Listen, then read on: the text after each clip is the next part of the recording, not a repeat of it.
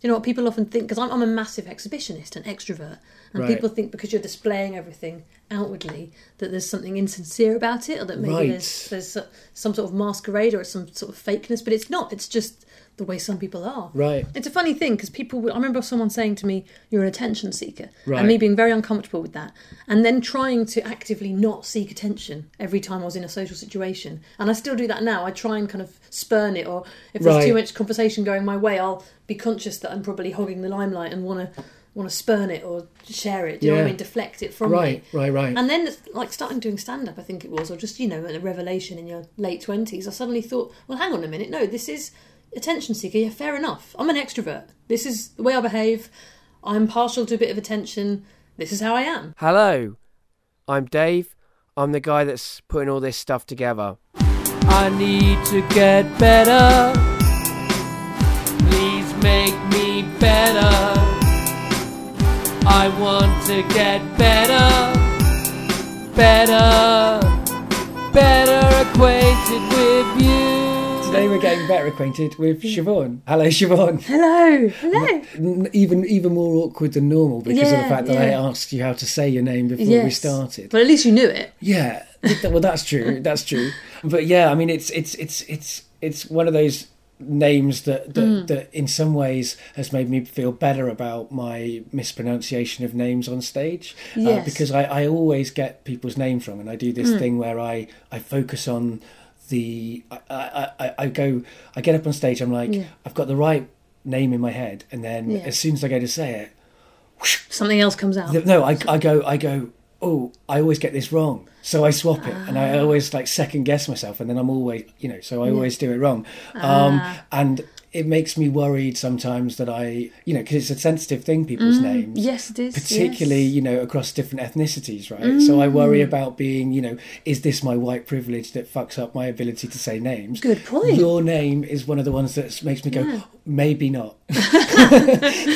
Yes, so yeah, I I. I also mess up Irish names and yeah, Scottish Yeah. names. Well, it could be your English privilege, though. Right, English- 'Cause it could be. Irish are still underdogs in many ways. Right, that that is well incredibly Historically. massively true, and I, I- you know I've I've got Irish members of my family, so Yes. I'm, I'm aware of those issues. So you're still well. being oppressive. Not really, not really. I don't feel It's very oppressed. hard not to be oppressive if you're It is. English. It is. I mean, it's and, like, and male. right, right. Mm, it- your yeah, sense exactly. of entitlement just takes over. It, and it does a bit Yeah. if I'm not careful. We'll see how it goes in this conversation. um, yeah, the first question that I ask Hmm. everybody is, "How do you know me?" Uh, well, how do I know Dave Pickering? We met at Kunth. See you next Thursday. Charlie Harrison's gig in Soho. In Soho on the. I remember the date because I'm weird. Uh, I it was when was it? Sixth of September, two thousand and thirteen. Okay. Something. like- I something mean, like I, I don't remember. It was brilliant. I remember. I remember dates. I'm really strange. We did the gig in the Royal George. It was fantastic. I had a good gig. I was really happy with it. And then afterwards, Charlie said, "Let's all go out drinking." Right, that's right. And me and you followed the crowd. Tried to go out drinking with the with the in crowd. with the in crowd, but we got lost. Right, this is true. and we ended up in a drag bar. Right. And I was determined that we drink whiskey.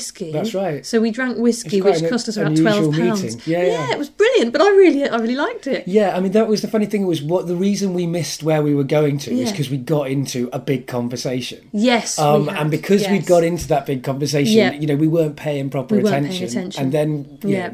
yeah, then we were cut off, and we we, we tried a, a few different alternatives, like Yes. really walking around sort of Soho, Yeah. uh, with our phones trying to find Yeah, the, the place they were going be. to.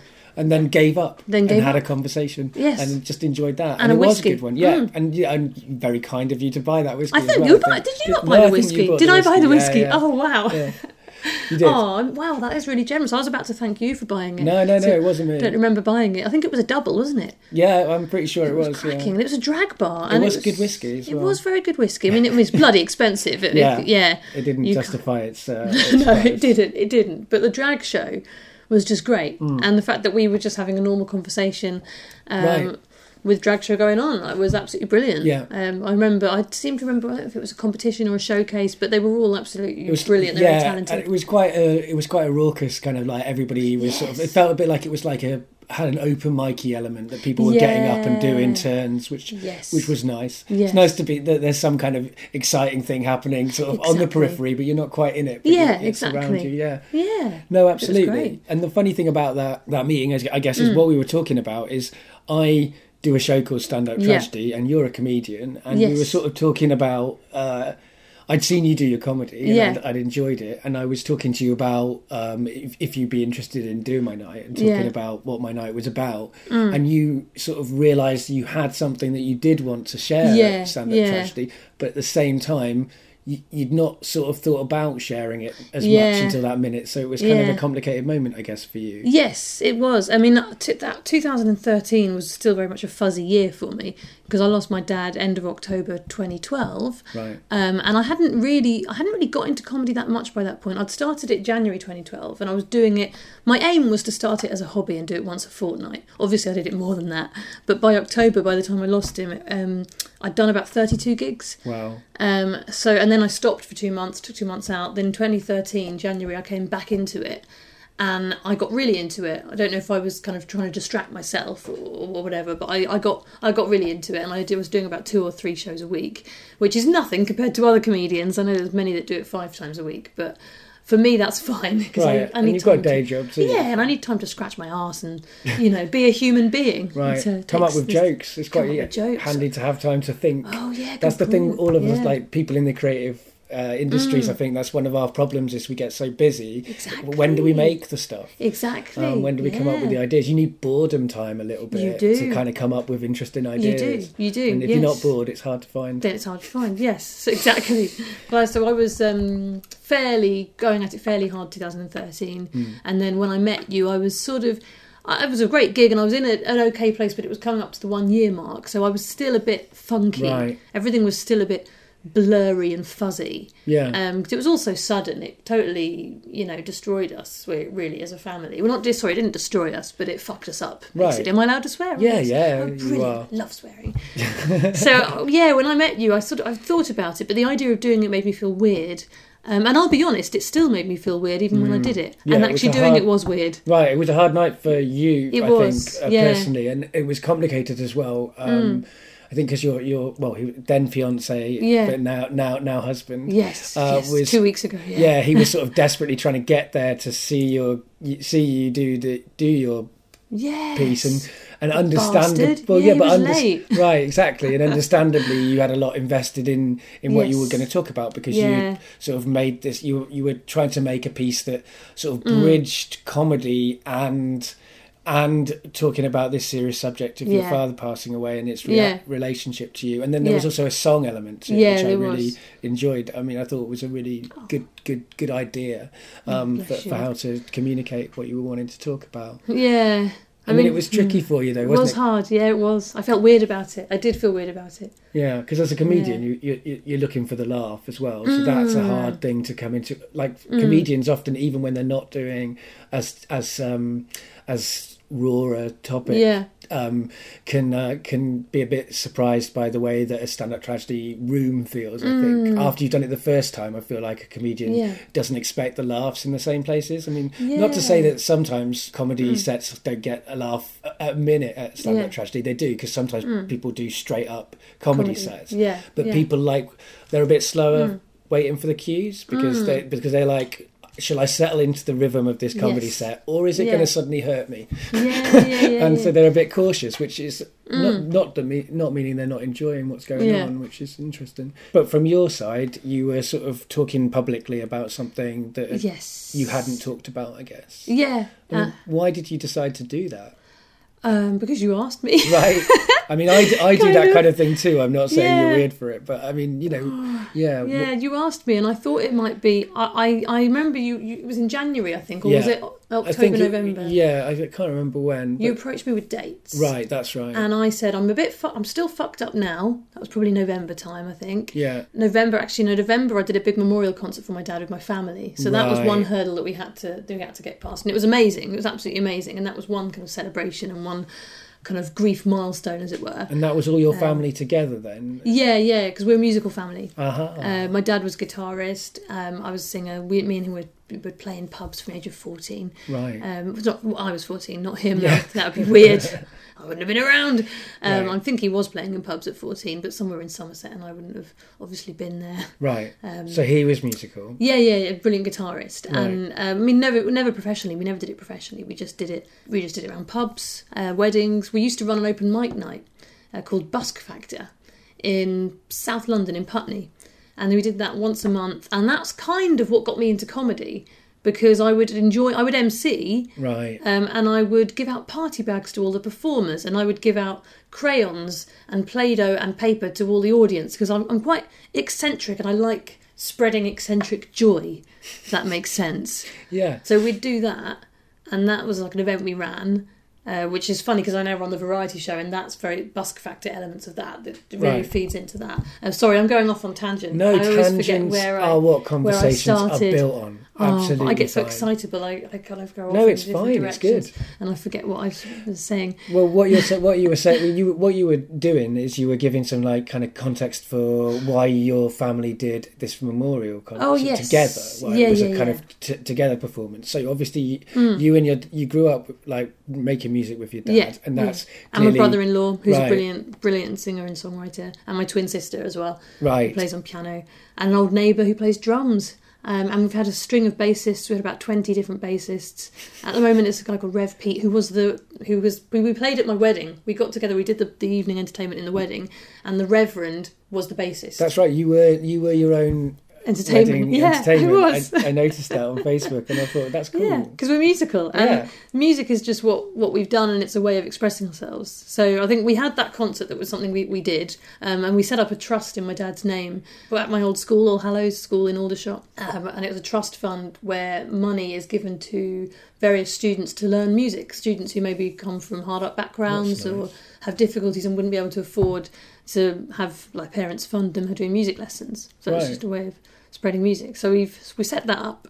And then after that, 2014, I think you gave me those dates. There we go. I remember. Sorry, this is the first question. This is you how it goes. This is how it worry, goes. we get back Okay, in the end. because I do go off on one. Or we don't, and it doesn't matter. Oh, it doesn't matter. You go in whichever way. Yeah. But I remember you giving you gave me those dates, and there were different themes. It was January, February, March, and March was heroes. And I said heroes. Well, your father's like a hero. Yeah, that's So right. So I said right uh, March, and also I thought I figured I'd be less fucked up by March. right. But that could be a bit of time to just be a bit less predicting when you're going to be less fucked up is really really hard i've definitely done that in my life and i've never been very good at working it No, out yeah, but actually, no, I was still quite fucked up, but I did it. You did Yeah, and and I, I am glad I did it.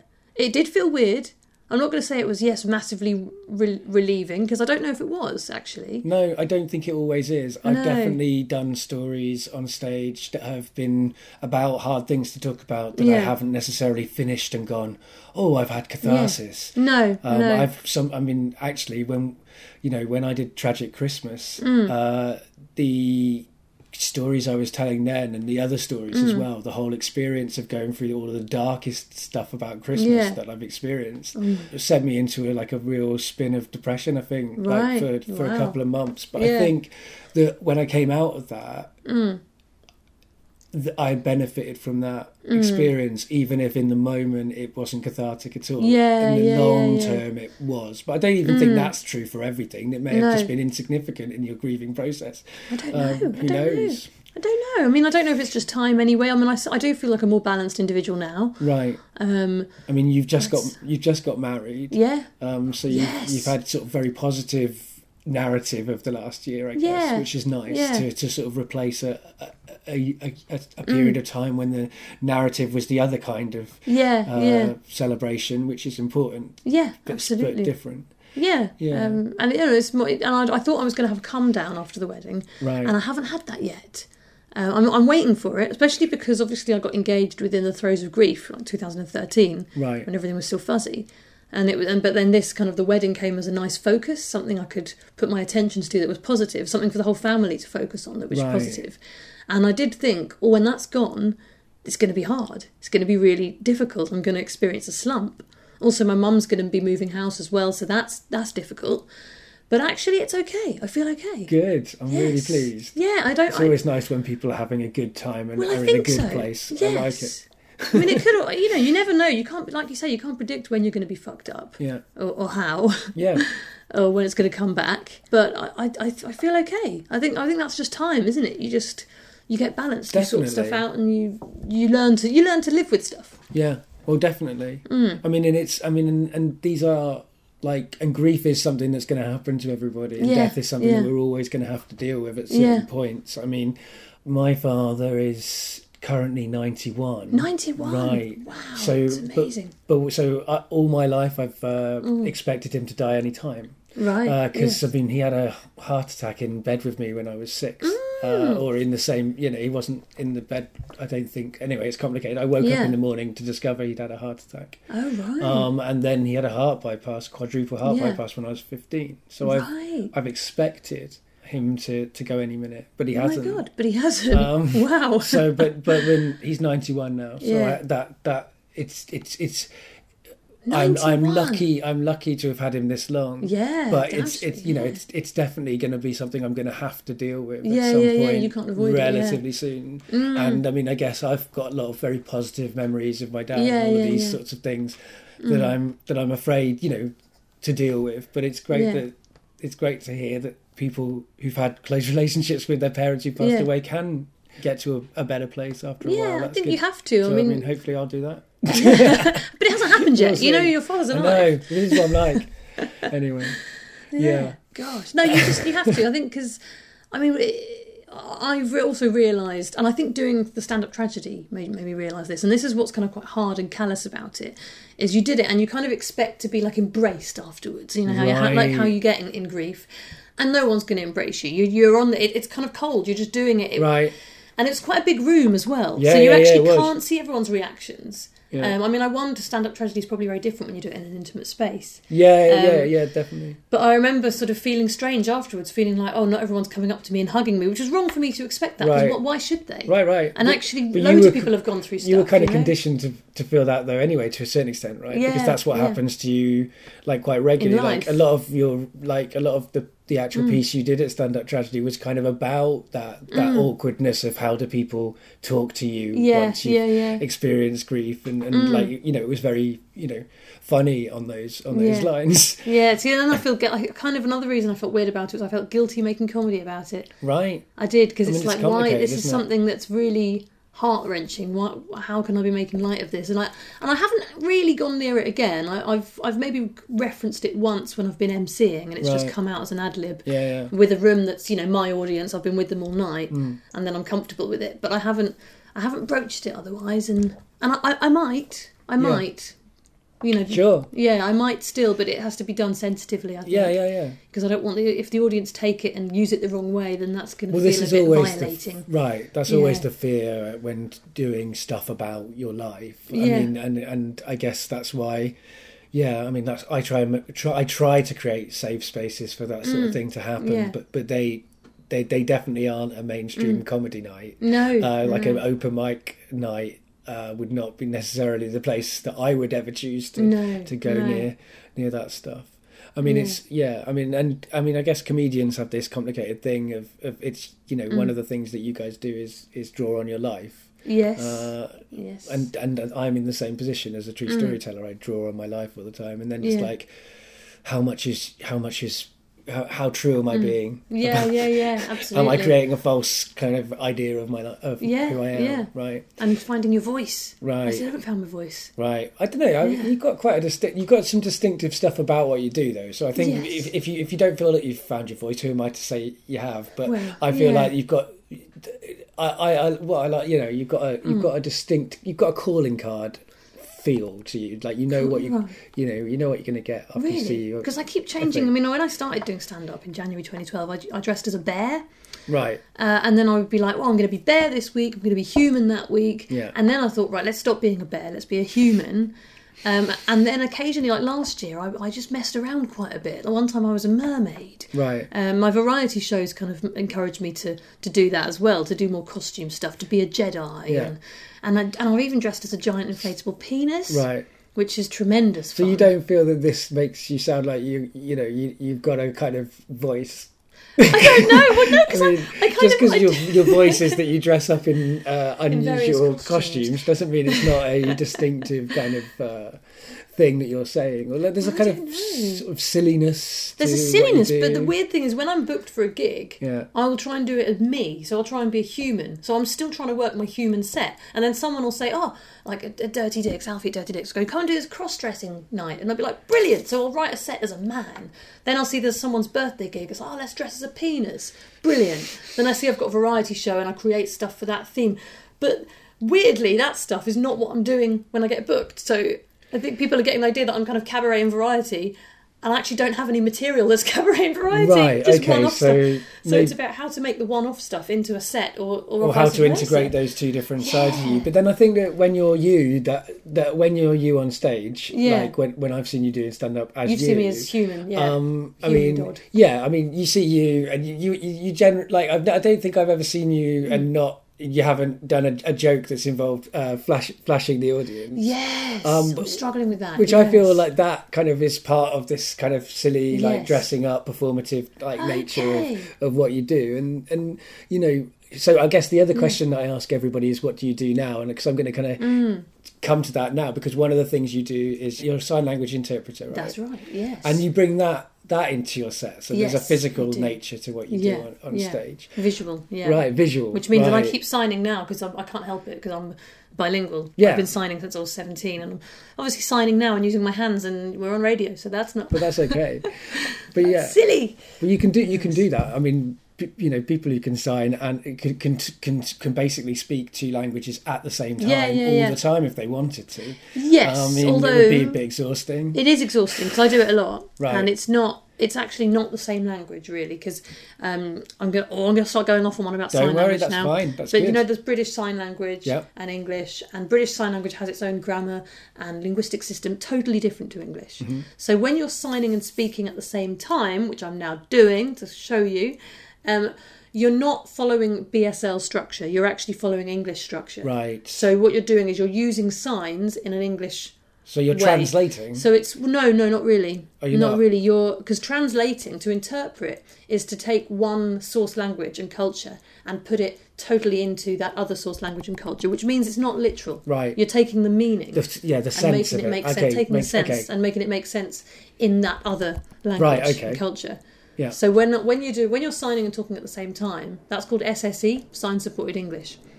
Uh, so that's kind of a whole other thing, and it's it's not really BSL, it's not really sign language. Okay. But that's what I do. I do a lot because I have a lot of deaf friends and hearing friends, and when they're together, it's just easier. Well, I mean, yeah, Mm. no, absolutely, and I and I get that, and that I mean, yeah, and and that's some really interesting uh, clarifications and stuff. I, I learned a bit of sign language when I was a kid, Oh, yeah. um, but I quickly forgot it, like I've forgotten any language. I can say my name is David, and I can do some swear You're- words. oh, you can do some swear words. Because my mum worked for Sense, which Ah, is uh, a fantastic charity, that charity, is yeah. about right um, Deaf for. Mm. deaf blind people, and so specifically when I was growing up, she was working with people with Usher syndrome, Oh, and yeah, I was going like camping with all of these people with Usher syndrome, Cool. doing these sponsored activities and stuff to try Yeah. and make make money. So.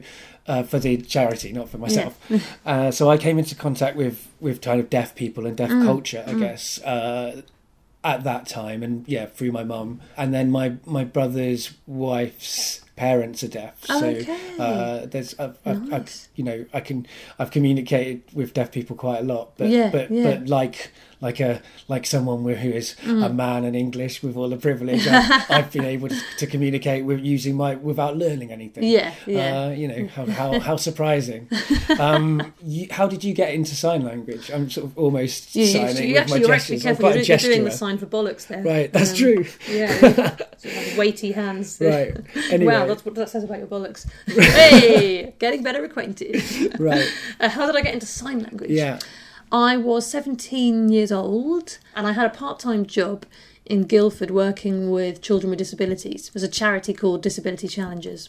And I I was would do that every Saturday.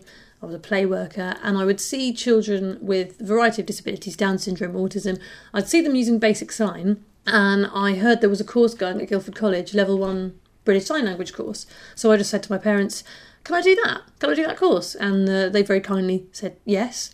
So I did that in my second year of college, of sixth form college. So I'd learnt BSL, and that, that was the same time I was choosing my university options. And initially, I was like, I want to be an actress, and I chose all these drama courses. I wanted to go drama school, and I wasn't having much luck because, as you know, drama school is really hard to get into. Yeah. and ridiculously kind of shallow, really. Well, anyway, they kind of like you. Some most of the people who get accepted, they want to have had life experience beforehand. Exactly, So it's when quite a hard thing to get from eighteen. You have to have a really convincing, complicated Persona. backstory in, your, in your life that can convince them Mm. That you got some, yeah, Some beef, and I didn't. Some, emo- some Stanislavski and some uh, Stanislavski. I was a middle class girl from Surrey. Right. I had, I had Exactly. really nothing to offer them. Right. So I, I wasn't having much luck there.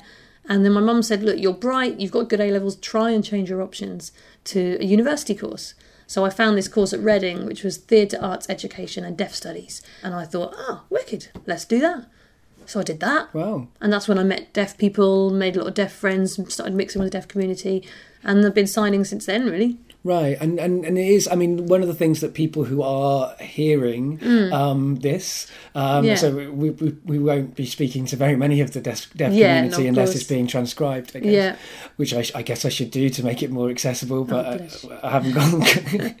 probably won't, have got the time. Um, but but yeah, one of the things that people won't won't necessarily realise is that it is culture. It's a like it's Mm. Yeah. a completely rich culture of like with with with you know with with lots of complicated politics in, Yes, within absolutely. that culture and things like Yeah, that that yeah. people won't realise. They sort of won't know that. Yeah, it's kind of like almost a secret culture within the culture because nobody's Yeah. gonna like nobody knows what's going on in that culture Yeah. apart from the deaf community, really. Yeah, I mean- yeah, and it is, and it is a community, and Yeah. it is.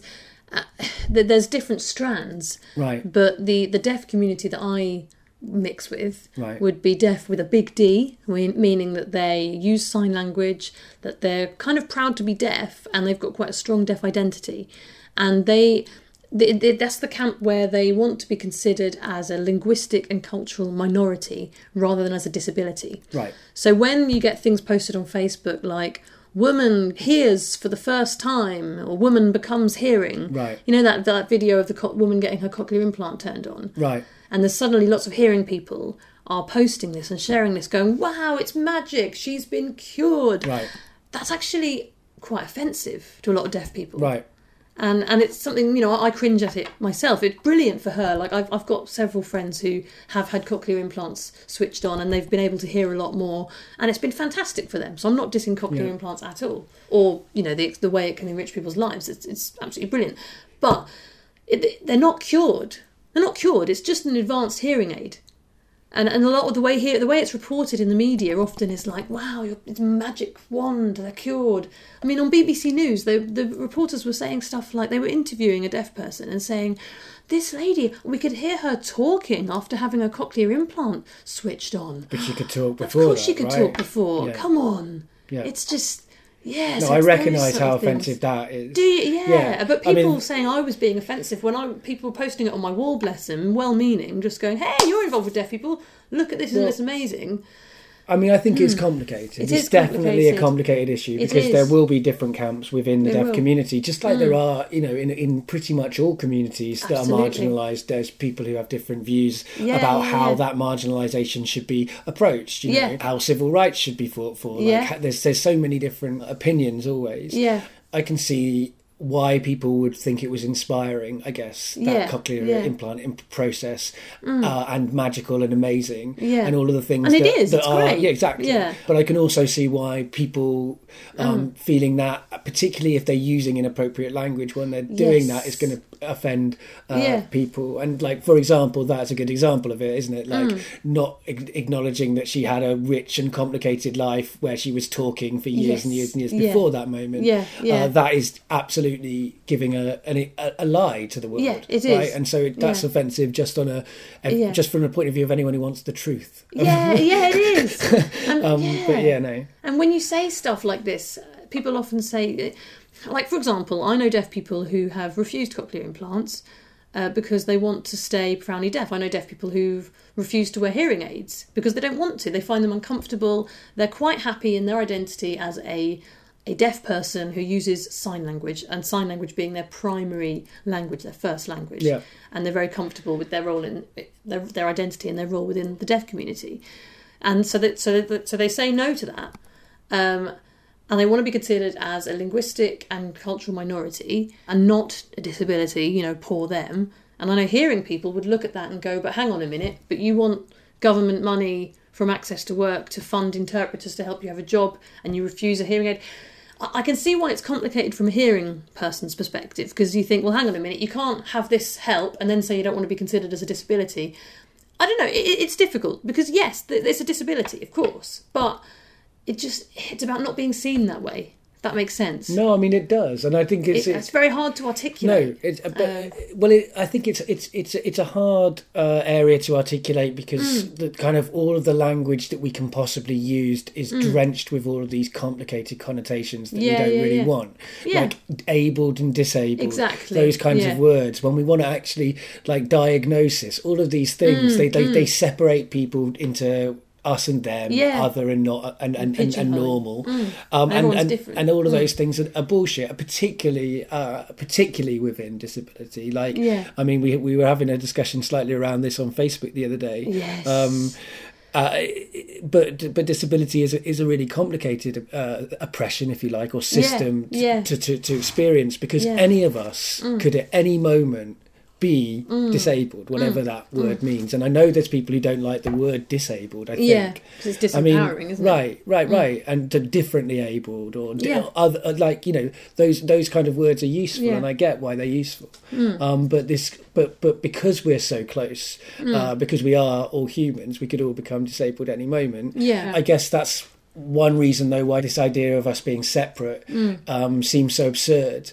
um, But it, but it also is very real. Yeah, Um, yeah, it's particularly when you're you're deaf or you're blind and your experience of the world is so different that it's, Yeah. it's so hard to communicate between those two those two worlds. Like, Yeah, yeah. Like I'd love to know what it's like. I mean, I've I've I've you know, and, and that's one one of the things Mm. I've seen is like people with who are deaf and blind going underwater and feeling Yeah. sensations in the sound waves. That's like Yeah. one way that they can feel Oh, right. what never sound feels like. Yeah. Like we, there was a like uh, yeah that happened Mm. when you know sense did that when I was growing Oh, up and. I've sort of been in a swimming bath with sound waves in it and it's it's you know it is Mm. it's this thing where where because of all of these issues because of fear and lack of understanding and, yeah, and, yeah. and on all sides it's really hard to, to It's really hard to articulate and, and- work out mm. like what's fair for everybody and what's Yeah. best and all of these things but Yeah. definitely listening to people's experience is something that people Yes. don't do enough Yes. you can Yes. facilitate that i guess Yeah, I can. And I think what's difficult when I talk about my experience, and I, I really am, when I talk about my knowledge of the deaf community, I'm really confident in that. I've been doing it for 14 years. I've got a lot of deaf friends, and I'm not making stuff up here. Yeah. So I think last week on that Facebook discussion, I'd said that there tends to be two different ways of describing deaf people. Yeah. Um, deaf with a big D, uh, the sort of most of the deaf community I work with who sign and they've got quite strong deaf identities, and then deaf with a small d in the medical sense, where you don't sign and, and you just have a hearing loss. Um, which I think would adhere much more to the medical model of disability rather than social model of disability. Um, and I brought this up, and and actually it was offensive to um, someone who uh, was deaf. And I, I we had a lovely chat actually, and we totally patched it up. And I realised what I was saying could be considered offensive because um, it's like saying you're not deaf enough. You know what I mean? You're Right. not. You, you, you. This is how you should feel as a deaf person, and I'm a hearing person. Right. I, I don't want to be a bigot saying this is how you should feel. I, I'm a hearing person Right. With knowledge of the deaf community. That's it. right i mean I, yeah I don't want to on a certain level, my ideas me and you having this discussion about Could a be community is well, it, you know, I can understand why people would be offended, Yeah. and I I apologise on on uh, to people who do, Mm. um, but I but uh, but it uh, you know.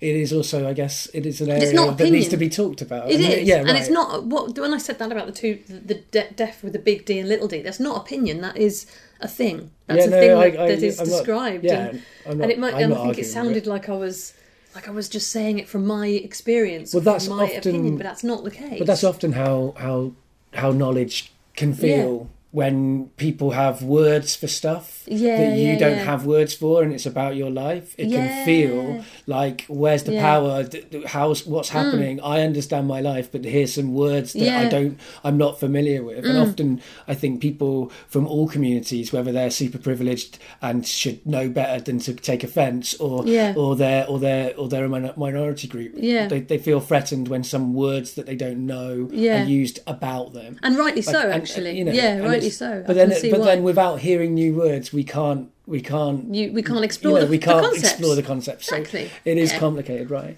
Um, it is. I don't want you to go into any detail about any any kind of confidential stuff of Yeah. your job, but how would you describe your your job as an interpreter? What what's that like? uh, you know, to do. It's great. It's very solitary, which is why it kind of it works being a comedian as well.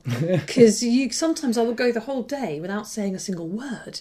Um, I will be sat in an office where I'm actually doing nothing because no one's saying anything. Right. I only work when someone says something. Right. Um, there's a lot of travelling. There's a lot of sitting on trains, sitting in waiting rooms, which actually makes it sound like interpreters don't work very hard. That is not true because it can it can flip from being the hardest job in the world to the easiest job in the world. But it's not necessarily easy when No, you're it's waiting and waiting. exactly. No, for it's things. not. It's- it's Waiting's, tiring. Waiting's work. People Waiting's don't work, appreciate is. that it is. Yeah, I'm not yeah, saying yeah. it's manual labour. I'm not saying it's the hardest work there is, but it is work. It is, and sometimes it's not about the hours you do because you can do 10 minutes where someone is just really on one, where they are waffling and they're using jargon and they're talking in cliches, where you can just feel like you've worked eight hours. Hmm. And then you can do maybe maybe do eight hours where you're not actually signing very much. You've driven for four hours to get there. Right. so it, it kind of it's it's very variable. Right. Uh, and it can be very exhausting, and you can get empathy fatigue and burnout, that sort of thing. Do you know, does that make sense to you? Uh, yes, it does. And Yeah. I mean, I've done jobs like that to a certain extent Yeah. as well. Like not that have had that mix of like being on it and then Mm. Yeah. being not on it. Like I used to be Yeah. Mm. to do story and song times with the under fives. You'd have forty five minutes of intense, intense, intense yeah, songs, songs, songs. Then you'd be driving like well, in my case, walking or, or, or getting a bus between one place and another. You get to the next place. You know, there's the, there's a gap in between two sessions. You know, all of these things. Like I, I get that. A lot of- switch between between yeah one and, and another state so and and and yeah so you sort of touched on how you became a comedian in that you found that doing those nights with your dad like back in back in the day if you Yeah. what is it like being a comedian i guess now you're now you're doing it a couple of years Uh, yeah, because it'll be three years on Thursday. Yeah. And that's terrible because back when I started, I was sure that I was going to be so super successful. Like, oh, in three years I'll be on the Apollo, and, and of course I'm not. And I, I'm still going. Oh, I can't find my voice. I'm still struggling as to whether I could carry on getting my tits out or stop doing that. right Um, you know, yeah because that is an issue for you it is a massive issue for me. yeah And I'm, I'm, I'm Which sounds like it, yeah, you know, wouldn't, you wouldn't expect it to necessarily be uh, a comedian's issue, but Yeah. but it, but it is because you've got a a great joke that Is that a good involves. joke? 'Cause a lot of people say it's no, a cheap joke. and nasty, It's a good and, joke. and I don't want to be remembered as someone who does that really cheap joke. And also, it's a joke that I created in like my first year of comedy. So Yeah. I think, oh, am I capable of writing something better?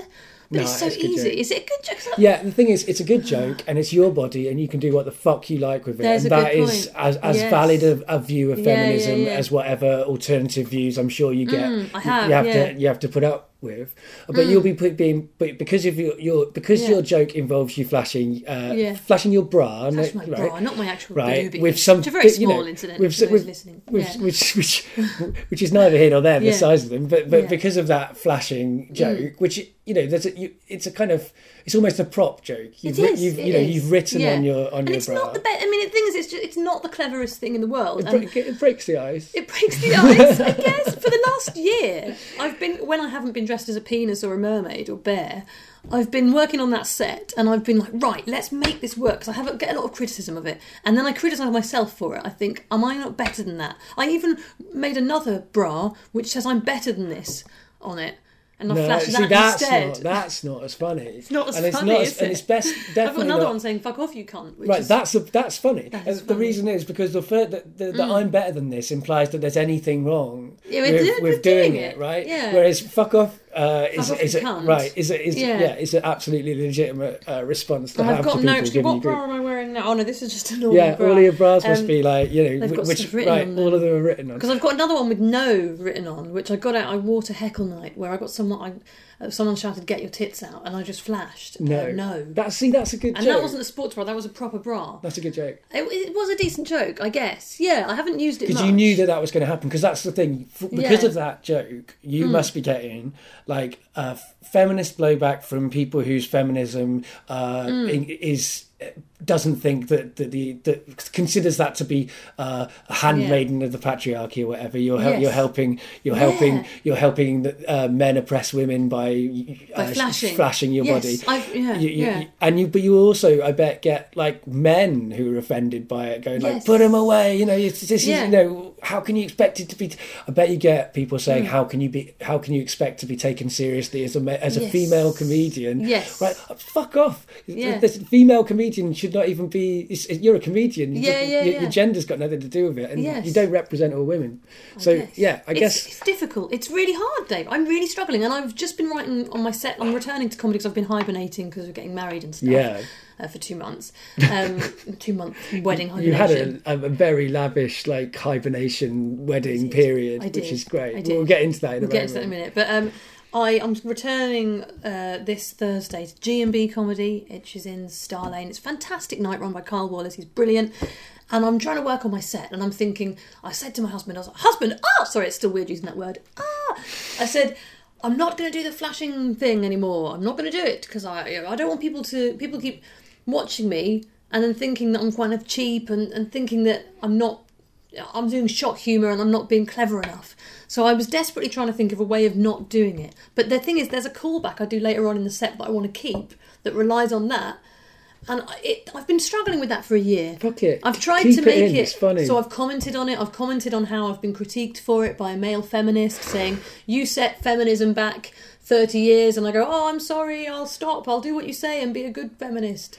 Or something like that. There's some sort of joke I want to. That, that's that's not the joke, but it was something like There that. is a fucking There's hilarious joke in uh, In in, male feminists telling women how to use their bodies. I know. I, mean, know. you know, as, as a male feminist, it's something I try to steer completely yeah, away from. it's but Dave. I'm struggling with it. So now I'm speaking to you because I've written a whole new introduction, and it was almost a bit wordy and a bit superfluous, and I could just get my tits out and just get it done in five seconds, but I'm struggling. And now speaking to you, I might bring it back. I, I say bring it back. Oh dear! Um, oh, this is a quandary. and fuck them. But at the same time, I mean, it's complicated, isn't it? It I is. mean, you know, there's a there's only a certain point where you you, you want to Mm. be going into battle for one joke every time. Like I get what you mean. It's a, it is a good joke, but once you've told it loads and loads of times, Yeah, it's like, it's is well, it worth it? Mm. is it worth fighting for? I can I can see all, all your points. I mean, I think it's Yeah. Mm. it's a ridiculous situation where a comedian's joke that is so kind of relatively innocuous and Yes. I think feminist in its in in, right? in, in, okay, its construction. really interesting. Um, yeah. It depends on your feminism, though. Yeah. Uh, but but like, well, one Mm. tiny little joke can be like treated so like ridiculously. Like I'm, I'm I mean, Mm. Yeah. you know, because I've seen you do that joke, and I've heard you talk about it How I being struggle with it. frustrating and Yeah. and talking Oh, I think it I'm through better, and but- trying. And it's yeah. like. What the fuck? What, what like if a man was doing that, would that be an issue? Like, would don't like. I don't think Yeah. so. I mean, and then also there are loads of comedian male men who flash their cocks all the time. Mm. Yeah, I mean, yeah, and I yeah. don't think that, that I'm not saying that that makes them funny Mm. or that I particularly condone anyone flashing anything Yeah. Mm. for no reason. I mean, you've got to be. I mean, I think it's how you do it. Yeah. But but def but def and I- and I think there definitely are very inappropriate ways that men can do that sort of humor. Yeah, but yeah. but I feel like what you're doing is not inappropriate. It's not. I don't feel it's, even though at its core, because what I have written was "buy me a drink," and I'm playing on. I'm playing on how women can play on sexuality to get a free drink because at Yeah, the end of the day, all I all I ever want is a free drink. That's true of pretty much all the time. I I love drinking, uh, so I'm playing on that. I'm playing on that, and that what what that then insinuates is because I'm a woman.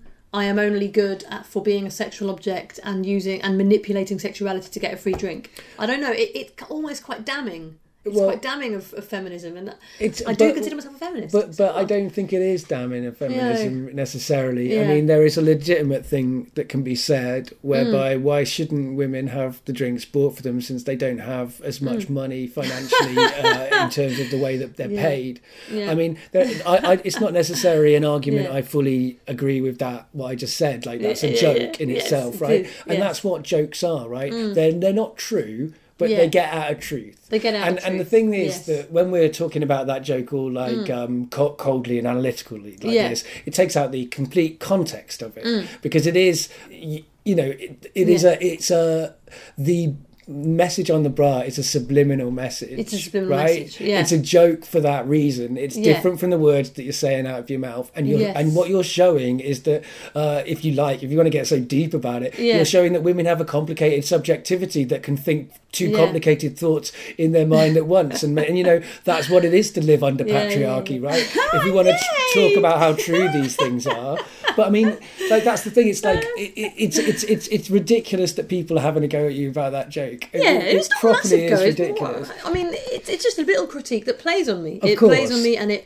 And it- these- plagues me. It bothers me, and I keep thinking I must do better. I must try and write something new. Yeah, but that's. A. I mean, it's. I think it's good to be worried about what we're doing and are Mm. Yeah. and is it good. I think it's healthy, particularly as a Mm. comedian, because there are a lot of comedians. and as interpreter, we have to be very reflective. As Oh, that's true. Yeah, Um, but I mean, there's a lot of comedians Mm. who like to, you know, um, say the unsayable. Yeah, and yeah. I'm not saying there's not a place for some Yeah. thoughts around those those areas, but too many comedians do open their mouths without thinking of the consequences of the words Mm. Yeah. they're saying. Yeah, And so. Mm. it's healthy that you as a comedian are doing that, but it's not very fair that you as a as a woman are being treated like you should be thinking about this shit more than some. Like why why aren't those Yeah. those those men that aren't thinking at all about it? Why aren't we talking to them about sorting Mm. their game out? You know, there's all something very. I don't know. The co- Hmm. the comedy world's a very strange one. I think. Yeah. Uh, for I mean, this is ridiculous for a man to say this to a female comedian. I comedy world's a very so strange one yeah. for uh, for women to be inhabiting. Because, Hmm. But but but I think it is because women are as funny as men for Yeah, sure. yeah. I mean, in fact, I find women funnier. Yeah. Uh, I tend to book women more like I'm more likely to book a woman because Okay. because I'm less likely to be bored by their set because I'm less likely to it's less likely to be familiar. Yeah, you know, it's a it's a It's new side on things because women have not being as heard as men uh, over through history. Mm. But but but but women are as funny, but they Yeah. but they aren't culturally perceived as such. So No, you're in this no. ridiculous position Yes. um, whereby you know every comedian that comes on this show who's a woman, um, I think either asks me not to to talk about it before we start, or Yeah. is dreading me asking, you know, About what's it like to be a woman in comedy? Yeah. Because everybody gets that bloody question, and so I'm not even going to. I'm not Well, asking it. oh, I'm just bless you, mentioning yes. it. Um, I mean, what I what I do want to know is what's it like to go to Lapland for your uh, Hmm. Oh, for your for your honeymoon? Amazing. um, amazing, absolutely brilliant. Yeah, yeah, it's oh awesome. And my my wedding and my honeymoon was all very unique, very very me, and, and my partner obviously. Right. no, it was very me. We met Santa. Uh, we saw the Northern Lights from a glass igloo. Um, it was brilliant, absolutely fantastic. We had like a little hip flask of amaretto. Right. You can drink that while you look at the Northern Lights in bed. Yeah. Uh, we had an outdoor jacuzzi as well in like minus 35 temperatures, which was bloody awesome. Right. And you just put the champagne in the snow to keep it cold. Right, there was a lot more bikini fantastic. pictures in your in your honeymoon snaps than you'd expect for some people going to a land of looked. ice. well, I mean, I, I yeah, I, I'm not, I'm not, I'm never put off when people say there's non, non-safe for work pictures in here. I'm, I'm always happy to go through them. I'm a freelancer. I don't have a work. Oh, um, yes, because I did put some rather saucy pics up. They weren't very Facebook saucy. You were very worried that they would be seen as such, which was fine. By I my in laws. Right, Well, right, my, my husband showed them to his parents last night. Yeah, they're nice pictures. They Like, don't yeah, but show the ones of me like with, my, with a towel on, he said, "Oh, that's a bit risque." I mean, it's probably not that risque actually, but I mean, I have I've got my muff out if you look carefully. Well, I don't. I don't think you have quite. You, you, you you is definitely made a there. joke. Well, It I, is there. I'm sure. I'm sure. Well, obviously, obviously, I've not been. uh, Obviously, I'm, I've been a good person and not not looked. But you know, Scrutinised them now I'm like, wait, wait, Yeah. right.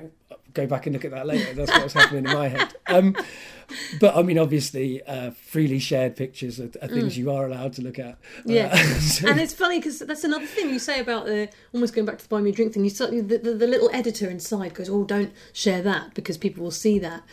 And then I, I just decided because I was married, I decided that I no longer had to care about being appropriate. Right, So I put they- the pictures and said, "A inappropriate disclaimer. Some of these pictures are inappropriate. Look at your peril." Yeah, that's what you said. I'm married now. I can do what I like. Right, right, exactly. I mean, you, you know, you could have done what you liked before. I know, and I did. I very much did. Yeah, exactly. I mean, it's basically what you've done is you, you've always done what you liked, but now you're just using a new excuse, and that's that's good, and that's that's that's good. I mean, Yes. but but I mean, so I mean, yeah, you you were away for for quite a long time, right?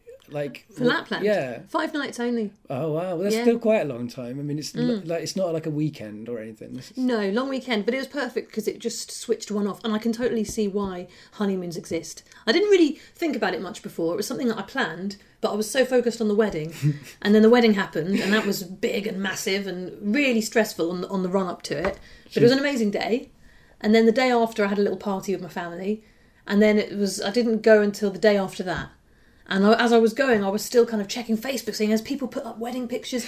I was getting post-event paranoia. You probably get this as well after your shows, where you sort of you've done something so big, you start sort of seeking the validation for it, being like, Oh, yeah. people to tell me how good my canapes were. I do. I want people to tell me how much they enjoyed those inflatable candy canes Right. that I had positioned in the trees. They were amazing. you want you start you start Blimey. thinking people are going to tell me how wonderful I look. you know this this need for validation, Yeah. which is probably why I'm a comedian. Actually, probably all have that. Um, but then going away on honeymoon and having to go away on honeymoon just totally chilled me out, and it gave me that distance. So now that I'm back, I f- totally feel like you know what the wedding is done. It was amazing. If you want to compliment me on my canapes, that would be great. But I'm not going to go searching for it. I mean, I am going to go searching for it. I would like people to tell me how nice my canapes were. but I think it just created a bit of healthy distance between Yeah. the wedding and, and me. Yeah. Does that make sense? It does make sense. Yes. I mean, I, I think if, if me and my partner have been Hmm. on and off um, engaged throughout our, coming up for 14 years relationship, um, and we probably we probably will get married You're eventually. engaged? Yeah, well, we were we've been engaged and we've been not engaged. We got engaged. Yeah. And then we, that, like, what I was gonna, because this is what I was gonna say. I mean, Yeah. my partner, um, I can't imagine her getting excited at all about planning for the wedding. Really? but I can Yeah. absolutely imagine her getting excited about planning for the honeymoon. Yeah, yeah, yeah. Like she, she would be of the opinion like I don't understand what the point of the wedding is, but I Yeah, totally get yeah. what the, The what the honeymoon. honeymoon is. Um, yeah, Whereas I'm more like both Dave and I actually. We're really like we love the wedding, we love the honeymoon. The marriage bit we're a bit icky about. Right. Like we don't like using the terminology husband and wife. It's Right. icky. It's grown up.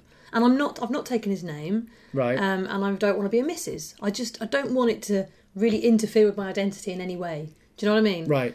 I don't want that at all. And we're both kind of we're up for the marriage thing, obviously, because we did it. Yeah, and legally there's some reasons. I mean, Legally if we'll reasons. eventually get married, probably you for those reasons. There's Yes. legally val- valuable reasons. Not that there should be preference No, is no, given no, to people absolutely. who are married. But And it's a good thing to do. I do know. recommend it because you get to look like a princess for the day, which is well, the I most always, important thing. I've always really. wanted to look like a princess for the day. Yes, I thought I mean, did. well, I mean, Yeah. I mean, that, I say that only only partially, ironically. I mean, Mm. I mean, for definite, like, um, if I could get behind a really cool big wedding, but there's no way that my partner ever could. Really? Um, so I mean, and uh, so yeah, I mean, she, different people want different things, Mm. uh, and but I mean, I, I can get behind the idea of everybody Yeah. like of, of dressing in some really cool clothes and like making a show. making a show. Right, 'cause I like Yeah, making 'cause you like making shows, exactly. and that's what it is. It is a yeah, big show. yeah, right. Which makes it sound like it's false, but it but that's not the case. You know what people often think because I'm, I'm a massive exhibitionist and extrovert, and Right. people think because you're displaying everything outwardly that there's something insincere about it, or that maybe Right. there's there's some sort of masquerade or some sort of fakeness. But it's not. It's just the way some people are. Right. Like I, I did my own wedding entertainment. I was the singer in the evening because I was more comfortable doing that. If I tried to talk to everyone, I would be I would just feel guilty the whole time that I'm not able to give them enough attention. Do you Right. know what I mean? Yeah, no. So it's much easier to get behind a microphone. Yeah, I mean, it's funny. I think, I mean, I think I'm probably an ambivert, right? Like, What's an ambivert? That's a new word. ambivert is somebody that sort of like is somewhere in between. fish? No, is somewhere in between of introvert and extrovert, and moves between the two. Okay.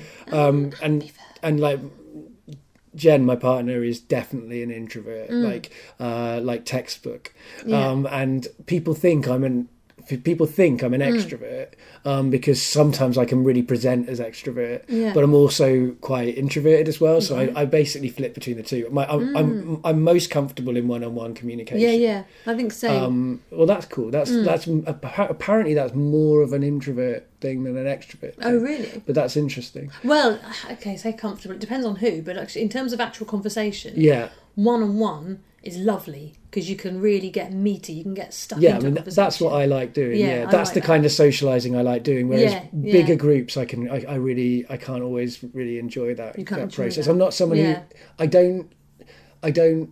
Sometimes I'll go to a party and I'll love it, and sometimes Yeah. I'll go to a party and, uh, but most of the time, it. Mm. I'll, yeah, most of the time I'm kind of ambivalent about going. Right. Whereas Jen, ambivalent, ambivert. Yeah, I mean, Jen's more likely to not want to go to a party at all. Right, right. I mean, unless she knows all the people and stuff. And Yeah. She loves coming to your party if you're listening, whoever you are. she hates Um, it. She doesn't. Don't invite her. but, but but but I mean, I know some people who live for parties. yeah, you know, well, I do. Right, I, I love them. right. And but the thing is, I think so. One to one situations are great for proper communication and Yeah, yeah. conversation, but big, big groups, I like then when I can become the entertainer. Right. Do you know what I mean? Tell Yeah. the jokes and Yeah, yeah, yeah. have ha- you know make a bit of a show, I guess. Right. And that's just the way one tends to be. I just tend to find myself in that position all the time. Like I'm trying to think, a couple of months ago, I just popped down to Dirty Dicks to watch a show and enjoy enjoy some comedy and drink with some friends. And by the end of it, I had I wasn't even performing that night. I was just in the audience. By the end of the night, I had like a group of five people around me and there was a pie on the table and I was going I'm going to eat this pie with my face and I was getting them to clap and I was I was downing this pie which I'm now miming which is silly because it's radio It's good mime though. I was it's a little bit rude actually isn't Good, it good, indeed. should stop I was doing like. I, if I was making the sign for testicles, that looked like a sign for something. Yeah, right. And like actually, it was very much like that. There was this guy who was really interested. He was watching me agog, and my friend pointed out that's because it looked like something else. Yeah, But so I was eating a pie with my face. I was Right. like just shoving my face into this pie, and and then thinking, why why am I doing this? I don't know these people. These are strangers. And even when I just go for a chilled out night, I end up doing stuff like that. right. But you enjoy it, I enjoy it. Yeah. so why not? yeah. I mean, that's the thing. Like that, that, that if as long as people are happy and, the, and Mm, the people that they're in, engaging with are Yes, happy about yeah. them being happy, If everyone was offended, if I couldn't everyone's fine, it's Yeah. good, right? Um, and so that's that, and that's great. But but Mm. is an interesting thing because so you're quite an extroverted person Yeah. and you like being the sort of the center of attention, you might say, or would you? I, or- yeah, I guess it's, that's it's, fair. it's an but ambiguous ambiguous sentence, isn't it? Because it, It makes it sound like you want to take everyone's attention away Which from isn't true, them, yeah. and that's not what you feel, right? Yes. I mean, I get that because sometimes I want to be the centre of attention. I don't like to admit it to myself, but I Mm. Definitely have those moods. Um, and uh, and but but I'm never intending to steal anybody else's. I'm No, just trying. no. It's just I'm in an entertaining role, and I didn't Yeah. mean to get there, but that's where I am. That's where you are. That's where you sit. That's Yeah. Mm. where it's happening. So you've got that, but you're an identical twin. Yes. So you've always had somebody else that's, uh, and, and well, not always, because I, Mm. I guess uh, I think your sister's gone through different life experiences to you. Yeah, so you'll have, so yeah. you won't have looked the same at times, because I guess one of you will have been pregnant, one of you won't. Yes, that's like that, very right? recent. She had a baby. Yeah, Right. yeah. Although someone did say to me when she was pregnant, uh, so they called, they called me her name, and I was like, "Oi, this is the one time you should not get us mixed up." Right, up. right, If you get us mixed up, what are you saying about me?" right. Um, but although she did look very good pregnant, to be fair. Yeah, identical twins. That's a funny one. You have to fight extra hard for your identity. Mm. Um, and I mean, I, I'm very happy in my identity as a twin. Um, she isn't always. Uh, and I would sort of want to do twinny things sometimes, and she would say, "No, don't." I would use the word "we" all the time. As a child, I would always say "we" rather than "I," and I think that's something that remains because if you're a twin, you're never you're never an individual. You're always you're always a duo. Uh, but I think that could be another reason why I'm quite militant about not taking my husband's name in marriage because I you have to fight for your identity, your individual identity. So I'm just very keen to keep that. Yeah, Um, and that make, that could be another reason for the extrovert behaviour as well. You have to fight extra hard for attention. right. That's, Um, I and guess both that's me where and I was are going. massive attention Yeah. seekers. Like we we've always, we always were. And you're both performers, are you? Yeah, yeah. She's a drama teacher Right. Okay. and uh, she sings as well. And Right. she's very funny. Like to be honest, if me and her had got our arse together and created a musical comedy duo, which is what we were aiming to do, well, no, I was aiming to do, but I couldn't quite. She's very busy as, as, as a teacher, so I couldn't quite Right. get her on it. If we'd got our asses into doing that, then I would never have bothered starting stand up. I don't think because we would have we'd be doing that. She's much funnier than me. She's definitely my better half. yeah. You said something interesting about attention seeking extrovert. It, I think I remember being at school and I, I would do things like wear odd socks and spoons in my hair Right. and generally be quite eccentric. Right, I do that sort of stuff, like odd that stuff. socks. Yeah, odd socks. I used to wear pajama socks. trousers. yeah, same, same. Dress as a princess. Always used to have a toy like sword. Right. I'd go out in town with a, with a toy sword and bubbles and just, you know, when you're 15 and you're just really pushing the, way I'm an individual. It's a funny thing because people, I remember someone saying to me, you're an attention seeker. Right. And me being very uncomfortable with that. And then trying to actively not seek attention every time I was in a social situation. And I still do that now. I try and kind of spurn it or if there's Right. too much conversation going my way, I'll be conscious that I'm probably hogging the limelight and want to want to spurn it or share it. Do you know what I mean? Deflect it from me. Right, right, right. And then, like starting doing stand up, I think it was, or just you know, a revelation in your late twenties. I suddenly thought, well, hang on a minute, no, this is attention seeker. Yeah, fair enough. I'm an extrovert. This is the way I behave. I'm partial to a bit of attention. This is how I am. Right. Uh, and it's about it's about making it not look so negative because I think people get extrovert mixed up with confidence. They think that you're super confident because you're extrovert. Do you know what I mean? Because you're putting yourself out there, and Yes. actually you're not. right. Well, I'm massively insecure, and like most stand-up comedians are massively insecure. Right. Most performers are, performers are very tortured souls. So Yeah. it's it's about trying trying to understand that being an extrovert doesn't necessarily mean being super confident. Right. Does Right. that make sense? Yeah, and, and I guess it's and it, I mean it's, it's definitely complicated these things in, Hmm. along the lines of gender because I think like women are told that they're not supposed to be big, they're not supposed to be loud, really. they're not supposed to be out there, they're not supposed to do all of those things. Yeah. Um, and and men are told they're allowed to be that in theory. Yeah. I haven't felt like I've actually been allowed to do that. I've, Yeah. I haven't felt that. I've felt the opposite of that all my life. I felt like I should be less Yeah, uh, yeah, for reasons to do with. I feel like what I was told by family or school or whatever, like peer groups, whatever. Hmm. I've always felt like. Um, yeah, a little bit like you were describing. Yeah. I'm always checking myself yeah. but I feel like- it. Like at the point where I'm at in my life, I'm like I've got to have a bit of that checking still there Mm, because of the fact that I'm an, a white English guy. Like I do yeah, need to be aware that uh, that my my my when I'm feeling exhibitionist, when I'm feeling uh, the extrovert side Mm. of myself, that my extroversion may be Doesn't given unfair right. It might be given unfair value. Mm. Yeah. So people might not push back against it. Oh, Like. Mm. I always, so I always assume that if I'm dominant, like I used to when I was growing up, Yeah. assume that if I was talking a lot and somebody Yeah. was annoyed with it, they'd just tell me, Yeah, yeah, and then that would be the end of that. Um, and I would stop. But I've come to realise that people don't necessarily tell you, and you have to second guess where they're at. Do you know what right. I mean? Yes. So that's it's, tune into that. right. Yeah. And not be intimidating.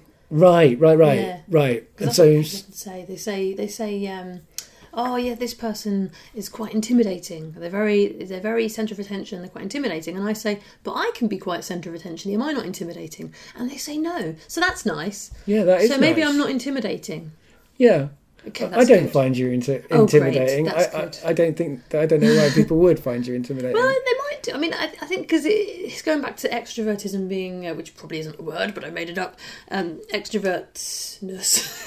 also Yeah. not a word.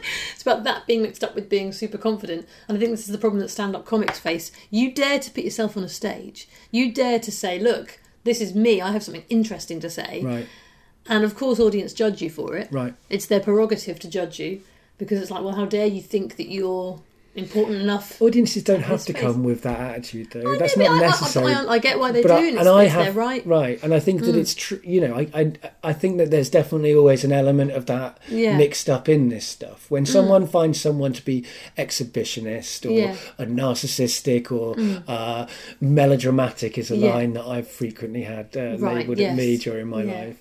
I feel like those those things are part of those things are like a Yeah. little bit of jealousy.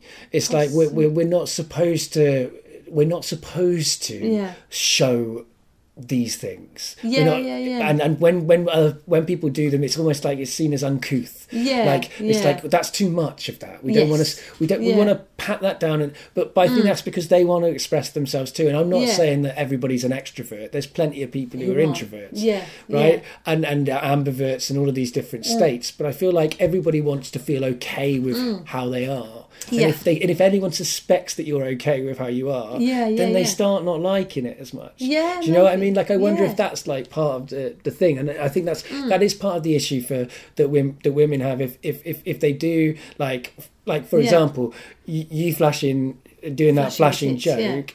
Uh, yeah, I like the way that you're like filling in the, filling in the like, less politically correct words Yeah, for me. It's nah, good. sorry. You're- Deaf you're- you're community, right, we don't we don't do sign language. We don't do political correctness. Right. You just it's a very direct culture, so you just come straight out with it. Right. So the, the thing where you flash your breasts, um, it will do your bra, in fact. Yeah.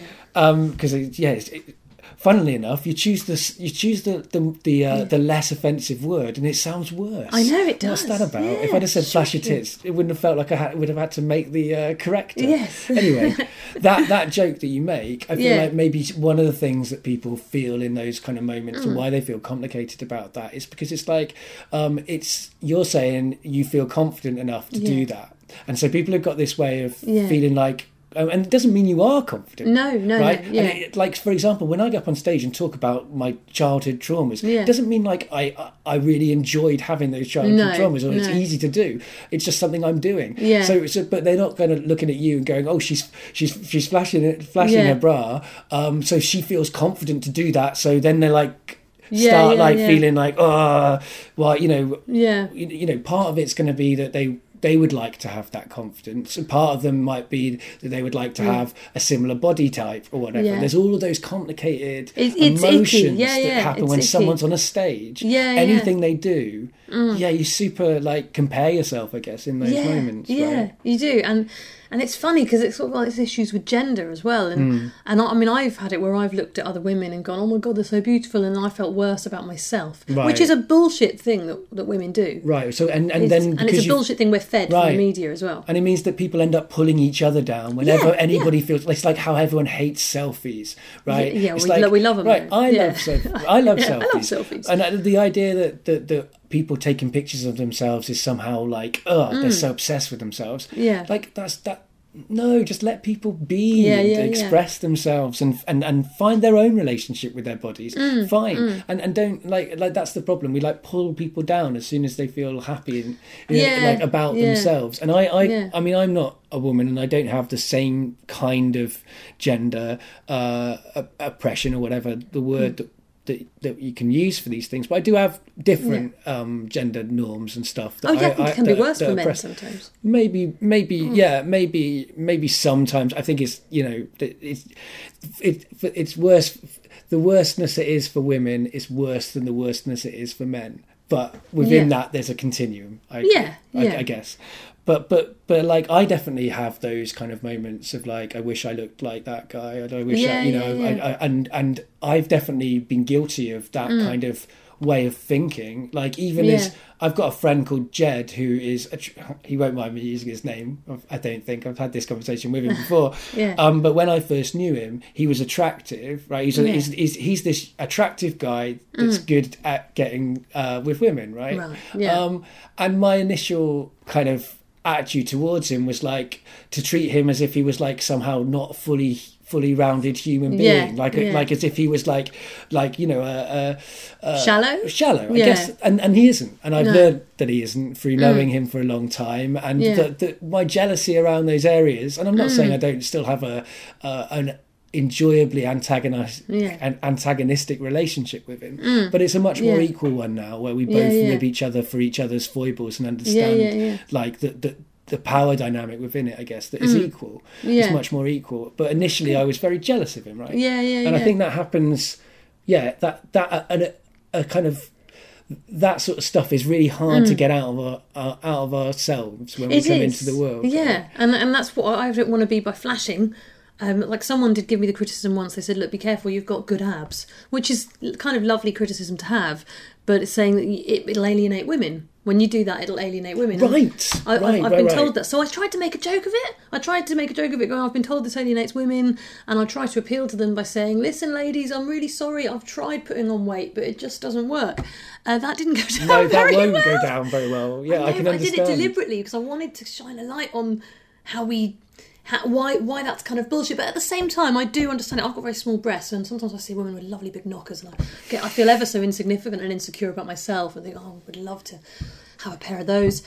Uh, and I don't want to be I don't want to be stirring up that insecurity in other people. But that's the you know irony. I mean? but That's the irony, But that's isn't the it? That's ironic thing that, that one of the reasons that you're going to that joke, one of the reasons Yeah. you're doing that joke, is to is to kind of uh, express the fact that you Mm. don't give like, or you do, but you're it's a kind of radical act almost. Because if you're insecure about your the size of your breasts, this is a weird conversation yeah, now. weird, but if you are, then you when then then making a joke that shows them off. Yeah. But the irony is that people are going to be seeing the abs more than the breasts, right? so it's it's I, I understand Yeah. what you mean. Like I understand what you mean. So your insecurity. That's always the way it is with body Yeah. image. Our insecurities are like in areas where nobody else is thinking about Mm. Yeah, quite yeah, often. yeah. I've I've found in my own experience with body Yeah. image issues, like when I feel like this is a repellent part of me, everyone else Yeah. is looking at some something else.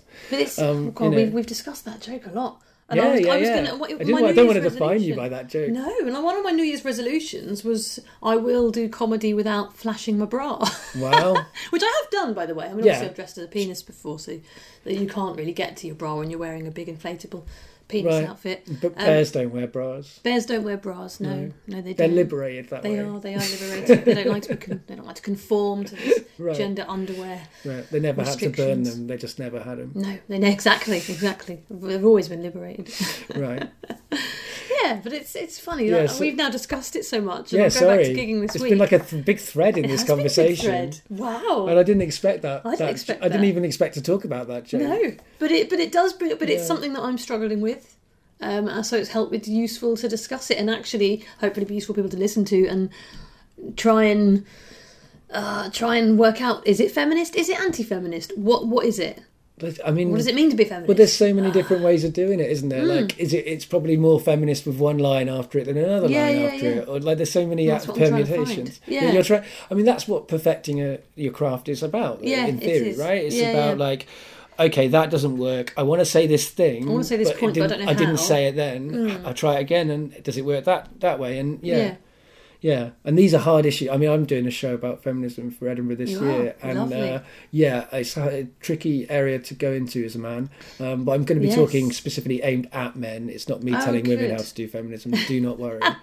um, but but Yeah. but like working out how to say these really Hmm. complicated things when there's so many people who can be offended for so many different Yes. reasons, and sometimes you don't care if you offend that person. Yeah, but you yeah, do care if you offend that person. And so, like, how do you say a thing that offends that person but doesn't offend doesn't that offend person? that person. It's yeah. really hard. And how do you? What's what's annoying is a lot of I get into a lot of debates with people who uh, don't like feminism, and they're they're good people. They're very good people, but they they, they find the word feminist alienating. Mm. They find it they find it kind of objectionable Mm. because to them it's it says uh, antagon- antagonizing men Mm-hmm. and that, that sort of thing which i know very radical streams of it can be Yeah.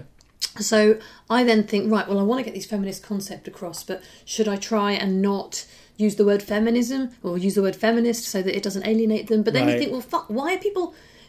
People say just change the word to equalism Right. or equality, and you think, well, no, because then then you're having to change it because how dare you use that word? How dare you suggest that females want to be stronger? How dare you suggest that by oppressing that word, you're you're oppressing the whole movement? Right. I think. No, I, I agree, and I was struggling in, uh, Yeah. in, in initially of like, oh, how am I going to do this without using? I was try, going to try not to use the word, word feminism. feminist. I was going to try not to Which use the bullshit, word. Right, I actually. Mm. was going to try not to use the word patriarchy. I was going Yeah, to try yeah. and u- not to use all of the words that are? Mm. going to alienate people. Then I decided that I'd just make a show where I write them on a flip chart and explain what they mean, um, and that Lovely. so I went completely the opposite way, really. Yeah. Um, but but I mean, I guess that's the thing. Like, it, it's not. I can't not use those words. Hmm. No. So the only thing I can do is say, well, this is what I mean Yeah. when I'm using this word, and here's a true story that relates yeah, to it. yeah. And so hopefully, it's going to be a mixture between true story and and glossary. I guess Great. not so many jokes probably. Just but who knows? Actually, I I.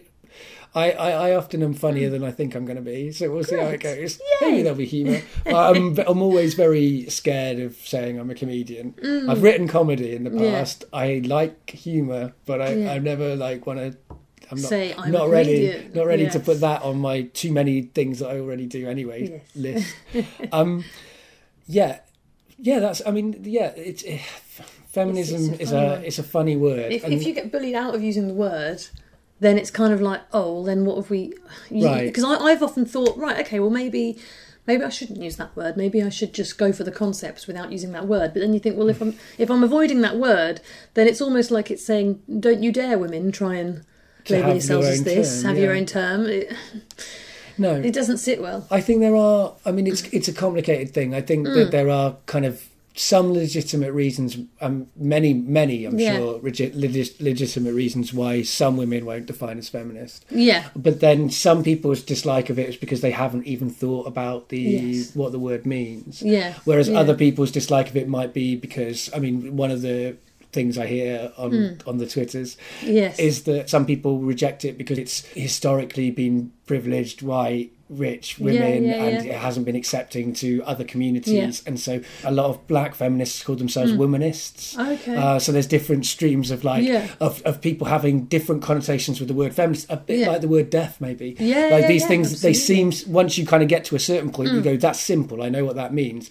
and Yeah. actually it, it means something completely different to other To people other from different communities come into that word cover it. Yeah. yeah so I, I Mm. mean, I think it's complicated though now talking about feminism because so many people don't haven't started on the journey of feminists who don't. Yeah, like the yeah, word yeah. feminism, and then there's people who have gone so far down Yes. the the journey of feminism that they've stopped calling them, themselves Yeah, feminists yeah, again. Like they've got to an analytical point where they're like, I can't agree with, With that and that and that, so I have to have yeah. my new word or my new area or whatever. You know, and that's that's. That's all good. As Yeah. I approve of all of that because all- I'm all strands. otherwise everyone will shout at me.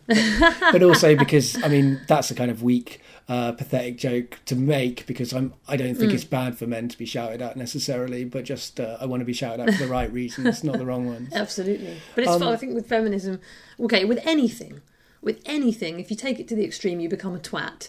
And that certainly is true of feminism, I think. Well, yeah, you, I you mean get the the twatty things. If you go extreme, you're a twat. That's, that's looking at any any ab- absolute system probably yeah. Yeah. I mean you could call them totalitarian, you could always just call them twats. Yeah, twat. Uh, yeah, you just get you know if you get a bit twatty, Right. you get oh you mustn't be doing this, Yeah. you mustn't wear that because that's oppressive to women. It's like Right. oh no, Well, that's once you start changing somebody territory. else's yeah Yeah, like choices on life or whatever their, Yes. their, their stuff, absolutely, I fully agree with that. But then, but then, because you could get to a point where you're second guessing everything you do, because you're thinking, oh, but I'm only doing this because the patriarchy have brainwashed me. Yes, but shit, but I like it. Oh no. Well, that's really hard to find, though. It is. Like, why? Like, it's always hard to completely separate. Like, Mm. like, am I messy because I'm a man, or am I messy because Yeah. Mm. I'm naturally messy? And, and and if we had equality, would would me and the messy women hang out in the messy place, and all of those tidy people go off to the fucking I'd be there. tidy place? Yeah, right? messy place. Exactly. So it's like it's like that's what I mean. It's like it's always so hard to unpack unpick Mm. these things. Like, am I enjoying this movie because of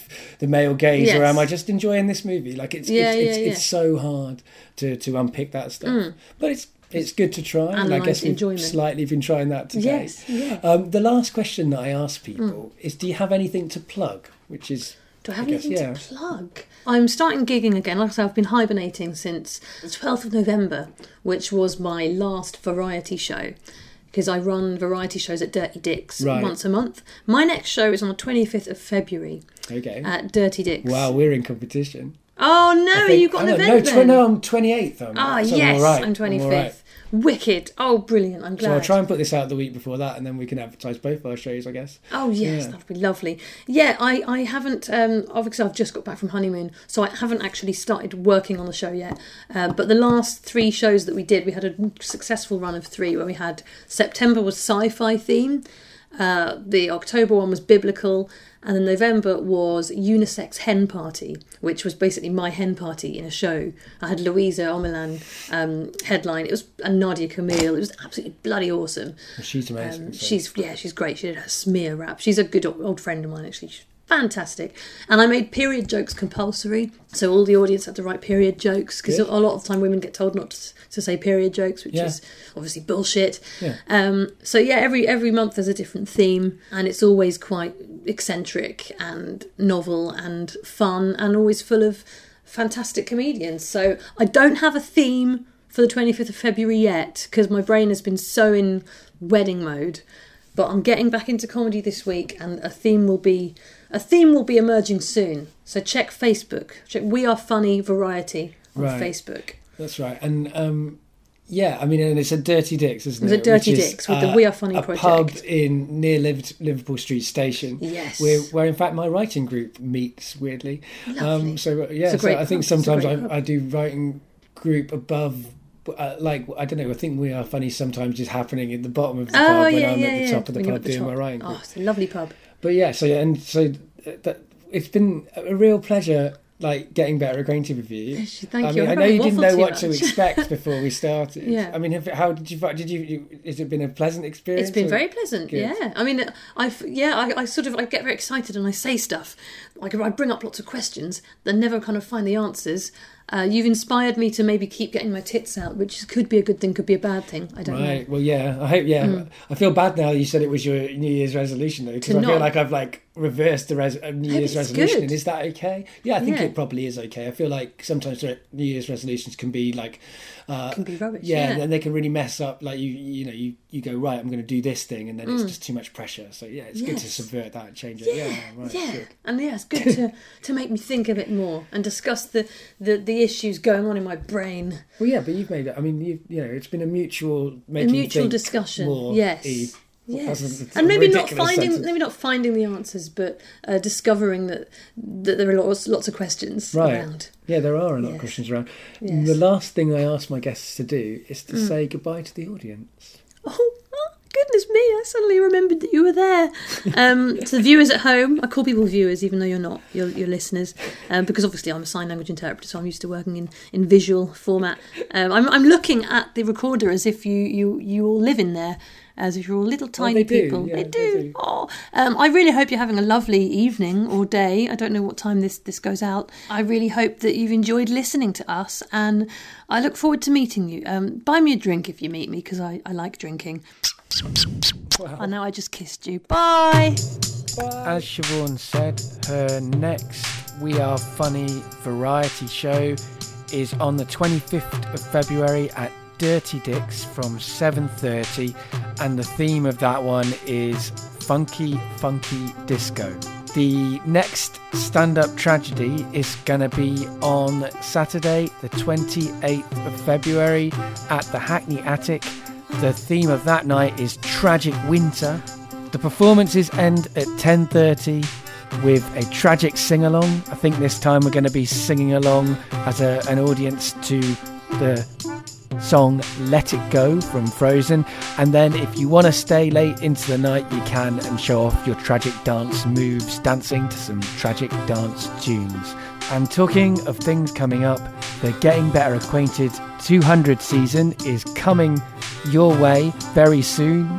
This is episode 96, so we go up to 99, and then we have five days dedicated to celebrating 200 episodes of Getting Better Acquainted. It's going to be a five parter. In each part, the guest will be me, the person interviewing me will be a different person. There's been over 200 episodes already, but I number it in a funny way sometimes, and so the 200th season is a kind of false celebration, but a celebration nevertheless of something I'm very happy to be celebrating.